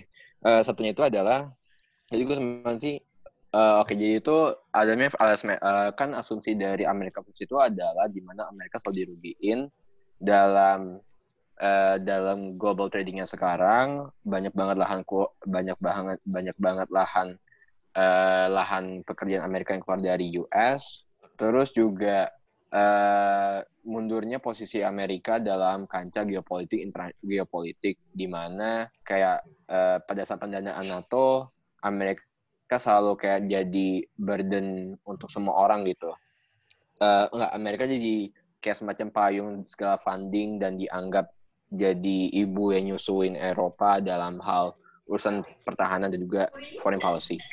Nah, uh, maka Amerika itu kan memakai Amerika First di mana setiap urusan apa pun Amerika harus diuntungin. Selama itu Amerika diuntungin, maka mereka maka kita uh, mundur gitu. Nah, itu juga uh, dan alasan kenapa Amerika mundur dari TPP, Trans-Pacific Partnership yang dulu Obama susah banget negosiasiin seluruh hmm. untuk menandingin programnya Cina yaitu RCEP Belt uh, Obor dulu sekarang jadi Belt uh, jadi uh, Belt Road Initiative hmm. itu Amerika keluar dari situ karena ya nggak mau lahan pekerjaan Amerika itu keluar dari Amerika makanya menurut TPP ngebuat kebijakan-kebijakan fiskal dan moneter yang dianggap menguntungkan bagi perusahaan luar negeri yang mau masuk ke Amerika dan itu dia. Nah, dari ya kita tahu lah blendernya uh, administrasi administrasi pemerintahannya Amerika sekarang gitu, yang misalnya mundur dari WHO, mundur dari INF, mundur dari uh, Paris Agreement. Nah, Biden itu ingin uh, ingin kembali ingin dengan alias meternya itu ingin mengembalikan posisi Amerika sebelum ke Trump atau bahkan lebih baik mhm. dengan cara uh, satu Paris Agreement dan duanya itu ini agak pandering sih yaitu adalah untuk keputusan strategis bakal ada orang Muslim di dalam kabinetnya dia sebagai diversity dan lalu ketiganya itu adalah bakal uh, ini bakal negosiasi ulang mengenai mengenai program uh, open wait uh, open sky treaty yaitu yaitu adalah yaitu adalah perjanjian untuk memverifikasi memverifikasi pertahanan uh, pertahanan antara Amerika dan Eropa dan juga sekutunya dianya itu sekutunya masing-masingnya itu agar adanya rasa transparansi kepercayaan satu sama lain ya the ya biar nggak oh ya lu nggak nyerang gue dan gue nggak nyerang lo gitu. Nah itu uh, tantangannya bagaimana bagaimana si Biden bisa istilahnya mengembangkan kepercayaan dunia kepada Amerika dengan cara memperdahulukan bukan memperdahulukan tapi menyelaraskan reconnecting mantan-mantannya hmm. allies-nya Amerika yang dulu tinggal sama Trump gitu. Hmm. hmm. Terus yang kedua, uh, uh, pertanyaan kedua uh, yaitu uh, adalah wait, itu tadi apa? yang semua lo sebutin itu perlu diingat uh. juga. Jadi itu kan dalam konteksnya uh, pilpres Amerika kan. Jadi si Biden ini dia bisa ngomong uh. apa aja untuk menjual Uh, jadi kayak barang jualan dia selama kampanye pilpres ini. Jadi ya nggak belum tentu semuanya juga bakal terrealisasi ketika nanti dia menang jadi presiden. Jadi ya ya nah, kira-kira nah, dia ya seperti itu memang uh, uh, ininya dia ya yang mau dia dia mau membawa Amerika Jual. ke arah sana menjual dengan cara itu. Tapi ya lagi-lagi dia seorang politisi, ya kan? Ya kita tahu begitu nanti dia memerintah, pasti kan dia harus melihat mana yang lebih realistis kan. Tapi ada yang ya nggak semuanya loh kalau gue bilang. Ya tapi ya seperti ya, itu ya, tadi yang dijelasin sama Pak Elang oke okay, next. Ya nomor dua ini yang si prestasinya si Xi Jinping kayak gimana? Oh, oke okay, uh, uh, aduh ini. Uh, oke. okay. konsentrasi salah satunya jangan lupa disebut.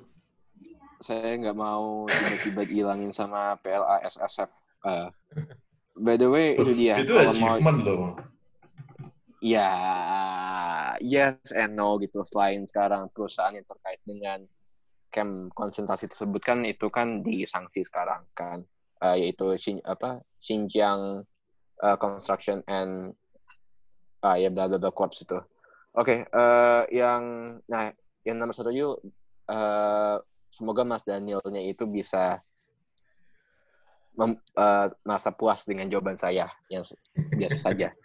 Uh, ya gitu US itu mesti reapproach dan juga meyakinkan bagaimana dengan memberi insentif-insentif yang ada tapi juga harus berkorban juga uh, untuk ngefix kesalahan dari administrasi sebelumnya gitu.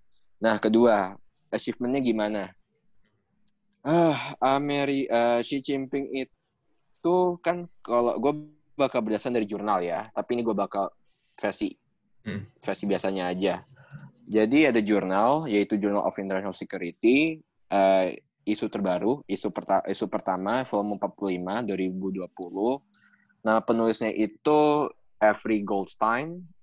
Judulnya itu China's Grand Strategy under Xi Jinping. Kebetulan ini pas banget ini. Oke. Okay.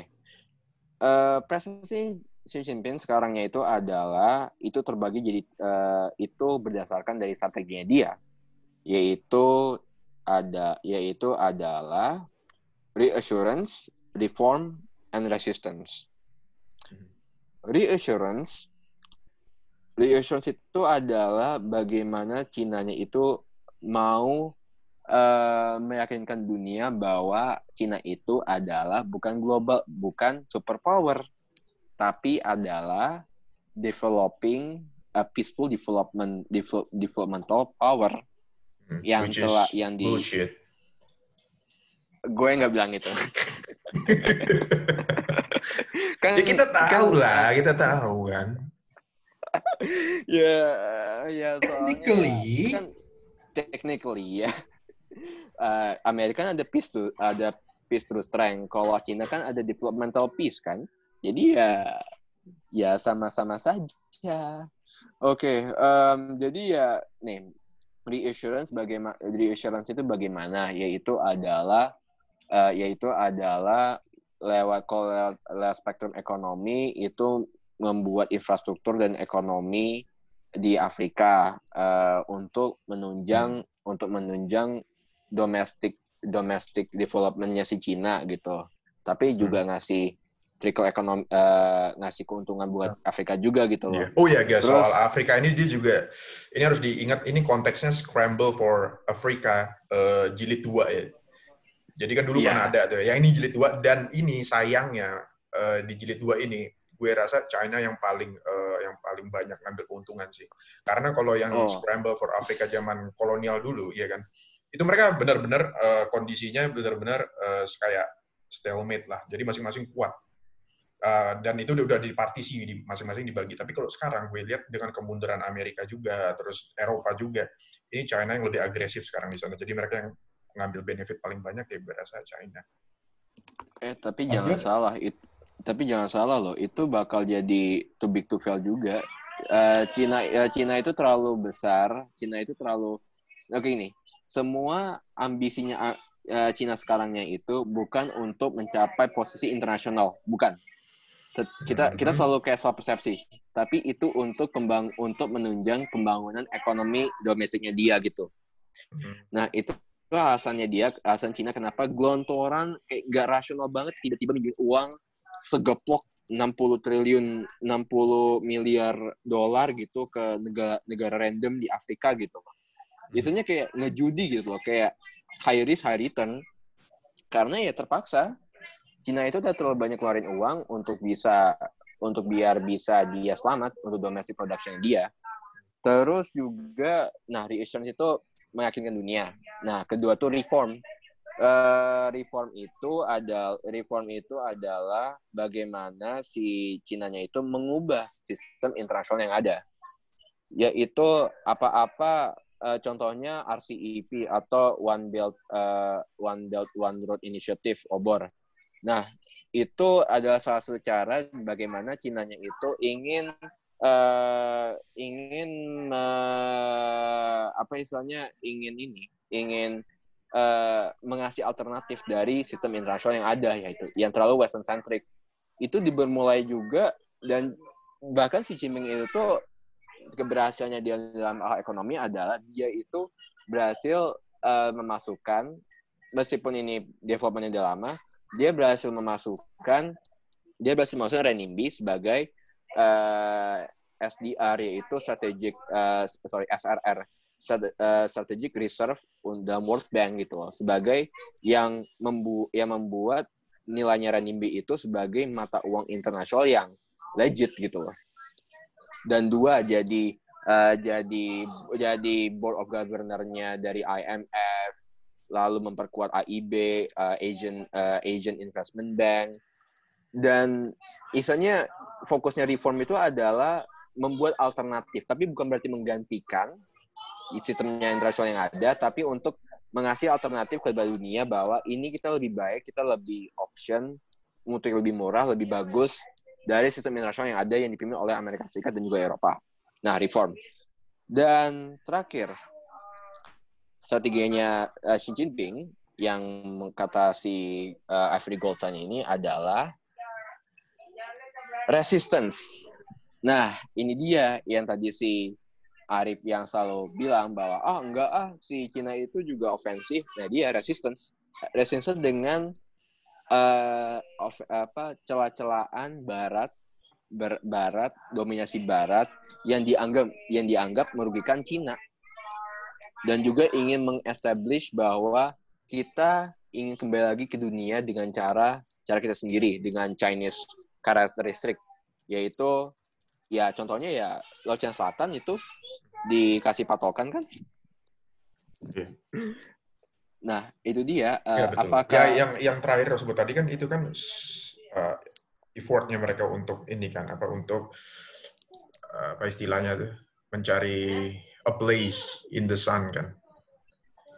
Ya harus istilah waktu zaman kolonial itu? Ikarus ya jadi negara-negara Iya, besar ba- itu mau mencari di posisi yang tinggi gitu. Ya, tapi eh, tapi eh, kita kan selalu kita kan selalu persepsi bahwa bilangnya si Cina ini kan emang nyari tempat di internasional.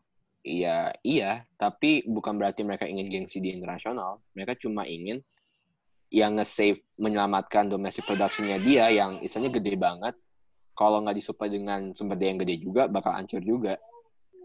Mhm. Istilahnya too Iya. big to fail gitu loh.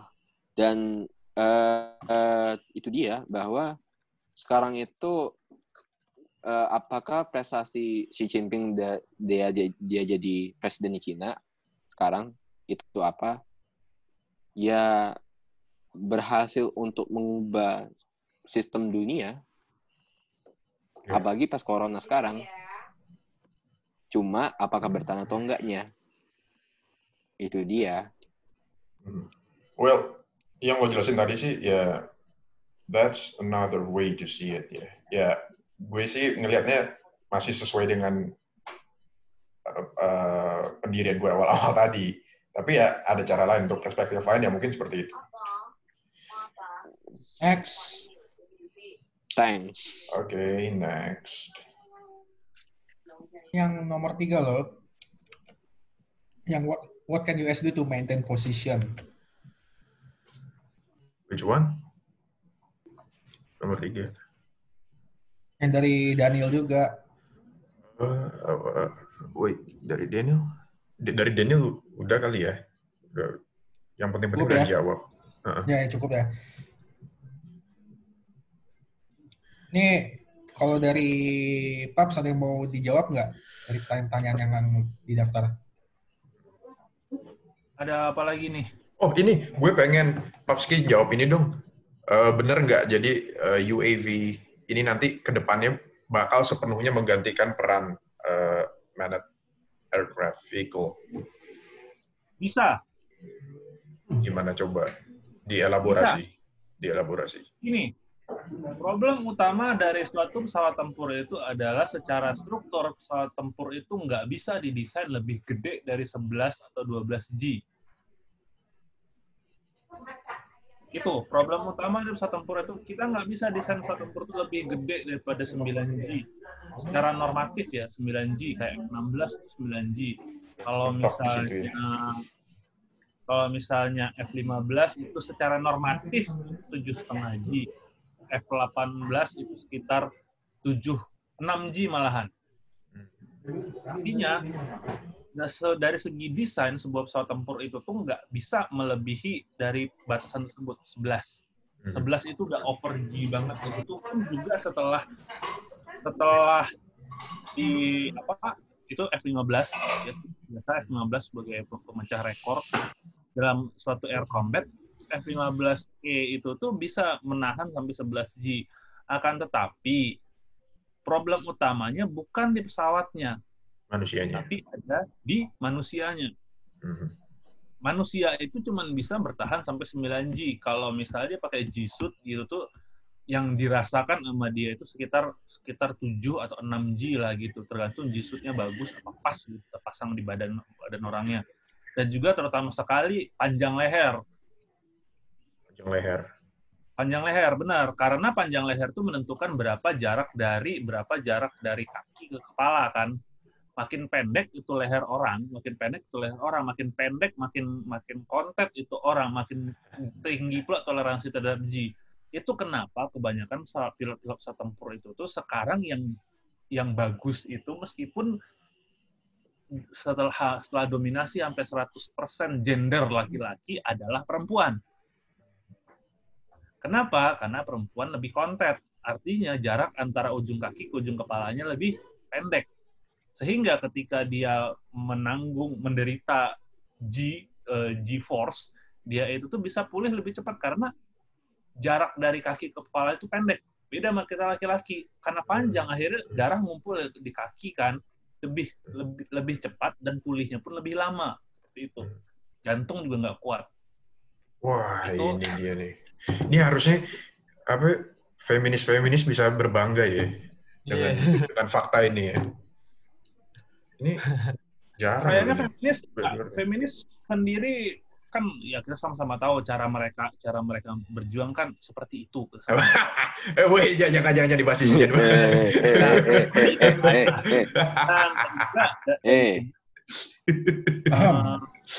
di tolong tolong tolong ya di uh, dan juga itu itu adalah batasan dari suatu desain pesawat.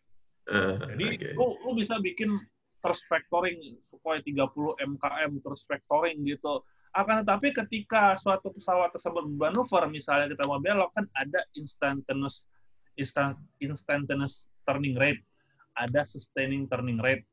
Kalau sustaining turning rate ini artinya berapa sebuah pesawat ini bisa secara secara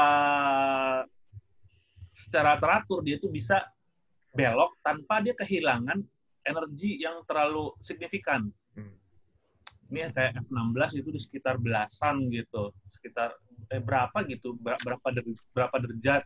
Ada yang instantaneous turning rate, artinya ini pesawat pulling G sebesar-besarnya sehingga sehingga dia mengkonversikan speed speed dan momentum hmm. untuk menjadi untuk menjadi uh, turning rate gitu. Hmm. Dia mengkonversi speed itu menjadi turning rate.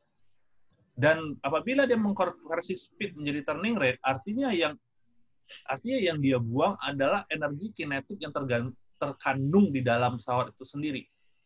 Hmm. Uh, kita kan sama-sama tahu ya namanya energi energi itu kan energi mekanik, ada energi kinetik. Energi kinetik itu tuh adalah energi kinetik itu adalah uh, setengah mv kuadrat. V kuadrat artinya V. Dia mengkonversikan speed menjadi energi. Energi tersebut yang dia pakai buat belok, buat bermanuver. Apakah UAV memiliki masalah ini? Tentu saja tidak. Hampir nggak ada batasan sama sekali UAV ini bisa bermanuver berapapun juga. Kita bisa lihat misalnya, sebagai contoh rudal misalnya. Misalnya M9X itu bisa bermanuver sekitar 20, 40, 50 G, iya nggak? Ya kan? Dia bisa bermanuver sekitar 40, 50 G, 20, 30 G. Kenapa? Karena ketika misil itu bergerak, dia itu harus kan kecepatannya jauh lebih tinggi daripada pesawat sasarannya sehingga dia harus bisa berbelok jauh lebih cepat. Yeah. Ya kan? Artinya artinya beberapa komponen dalam rudal itu emang didesain buat menahan G jauh lebih gede daripada manusia. Ya, Apabila kita suatu saat membuat suatu UAV yang bisa bermanuver seperti itu, why not? Emang yeah. ada. Hmm. Problem is adalah kita nggak bisa, kita nggak bisa uh, gini, UAV itu kan nggak kayak UAV itu kan nggak kayak kita main game. Kita main, oke, okay, itu kayak kita main game online. Hmm. Misalnya kita belok, misalnya kita main game online, kita misalnya geser mouse ke kiri, apakah secara instantaneous orang yang ada di klien selanjutnya, klien selanjutnya juga belok kiri, uh, melihat ke kiri, menoleh ke kiri?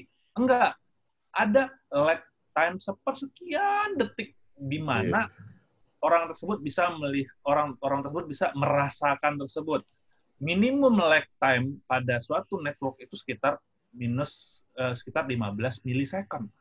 Akan tetapi, berapakah lag time di suatu pesawat? Kita harus lihat juga eh, propagasi antara antara pen, uh, antara penerima antara penerima penerima dan pengirim. Kebanyakan UAV itu kan mempergunakan uplink satelit, ya enggak? Iya. Yeah. Nah, uplink satelit itu kan lag time-nya gede bisa lag time itu satu atau dua sekon.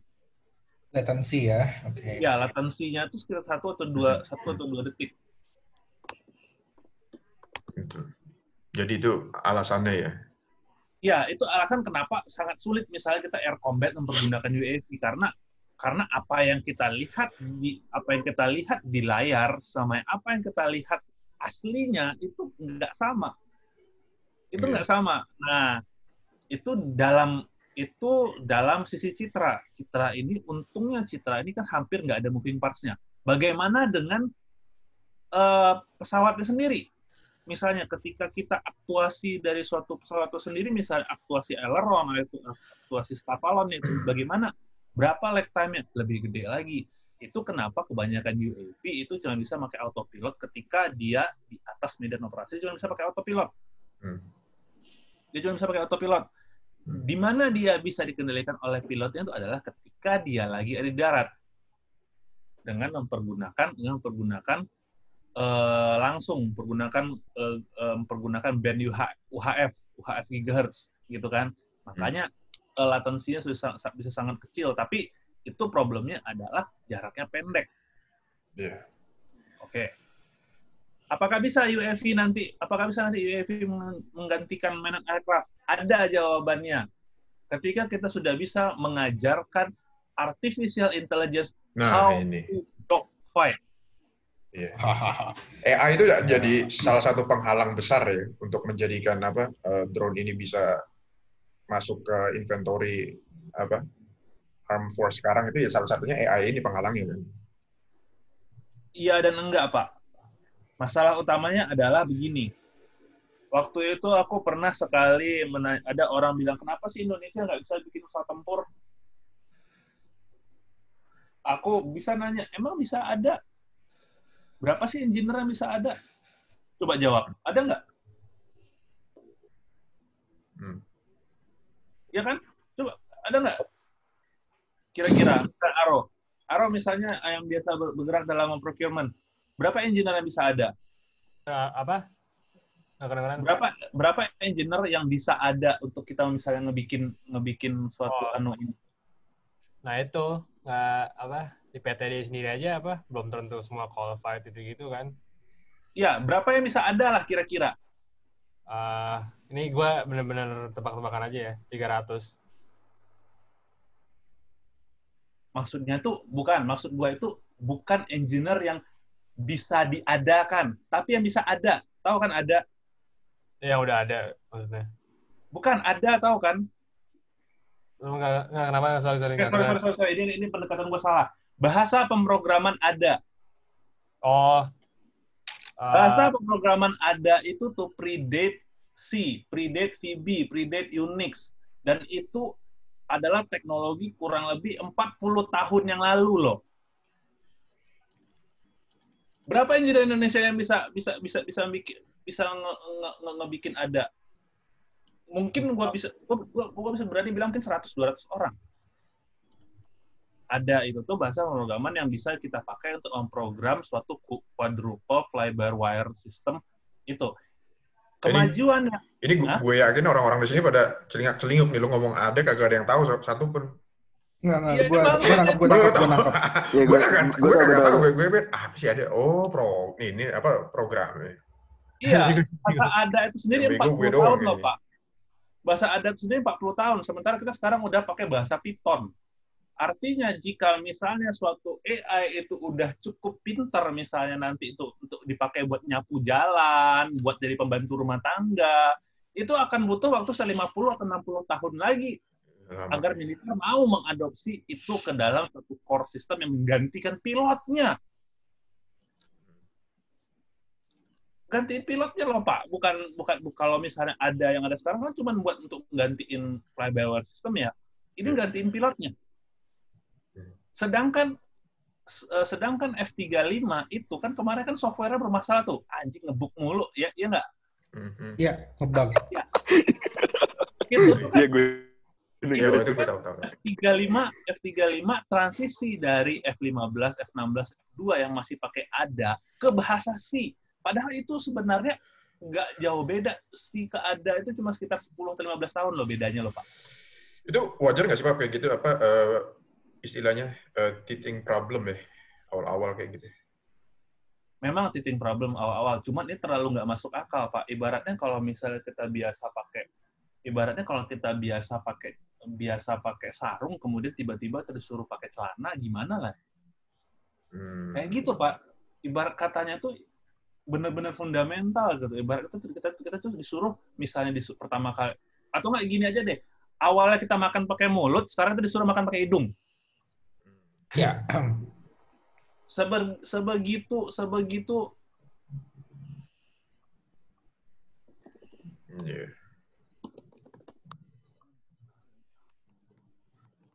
Kok hilang tiba-tiba? se- Oh. se- se- sebegitu anunya, sebegitu anunya apa tersebut, sebegitu anunya eh, fundamental masalah, masalah tersebut. Nah, satu lagi ini, apakah anda sebagai manusia mau menyerahkan menyerahkan keputusan untuk kill or kill or no kill judgment terhadap ROI ke judgment terhadap ROI itu ke AI? Eh, Pikir- nope. banyak orang masih bisa jawab no. Malahan kalau misalnya gue bilang nanti kalau misalnya AI itu dipakai buat air combat itu masih ma- ma- udah udah udah maju banget. Nanti akan ada AI yang kita pakai buat secara otomatis dia itu men-scan data, men-scan data cloud yang ada di sekitar dia, di- yang ada di battle space dia, priority, eh, prioritas misalnya sasaran-sasaran di darat, dan kemudian menganalisa traffic dapat segala macam, kemudian mengklasifikasikan threat dan mengeksekusinya sekaligus. Itu udah independen tanpa ada campur tangan manusia sedikit pun gitu maksudnya. Benar sekali.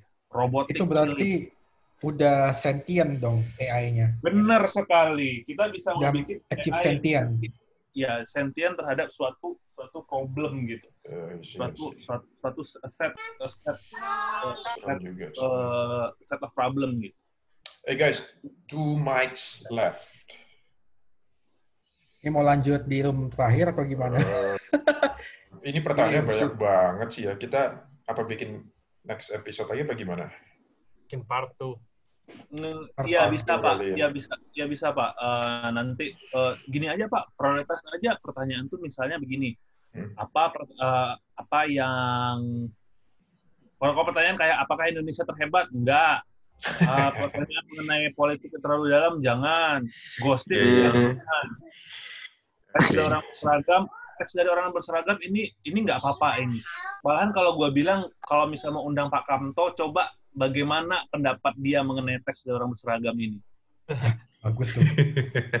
bisa, bisa, bisa. Ayo, monggo, silakan. Silakan. Kalau perlu Oke. undang Pak Yuris. Kalau perlu, kalau perlu, kalau perlu nanti Pak minta arahan ke Panglima, Pak gimana ini menyikapi yang beginian. Waduh. Atau Menhan, Bisa- Menhan, bisa, Pak Prabowo. bisa, Menhan. Wah, udah deh. Gue. Udah tinggi banget ini. Lo Ini udah ke- ketiga. pakai pakai apa lo, Pak Elang? Mabok kali. Ya, gitulah. Pakai apa? Pakai eh, global firepower. Level Eh. one, ini udah kurang dari satu menit. Iya, Fik, lo aja gimana? tutup deh. Oke, thank you buat yang udah mendengarkan. Eh, kami dari Ko- Kelompen Capir Warkop Tempur. Mohon maaf karena nggak bisa menjawab semuanya karena sekali ngejawab udah langsung banyak banget yang bisa kita diskusin. Tapi intinya akan ada part 2-nya. Oke, Karena menarik sekali ini kalau menjawab-menjawabnya ini. siap. Oke, kami dari Warkop Tempur, Kelompen Capir. Ya, selamat malam dan salam komando. Yes, Sarif out.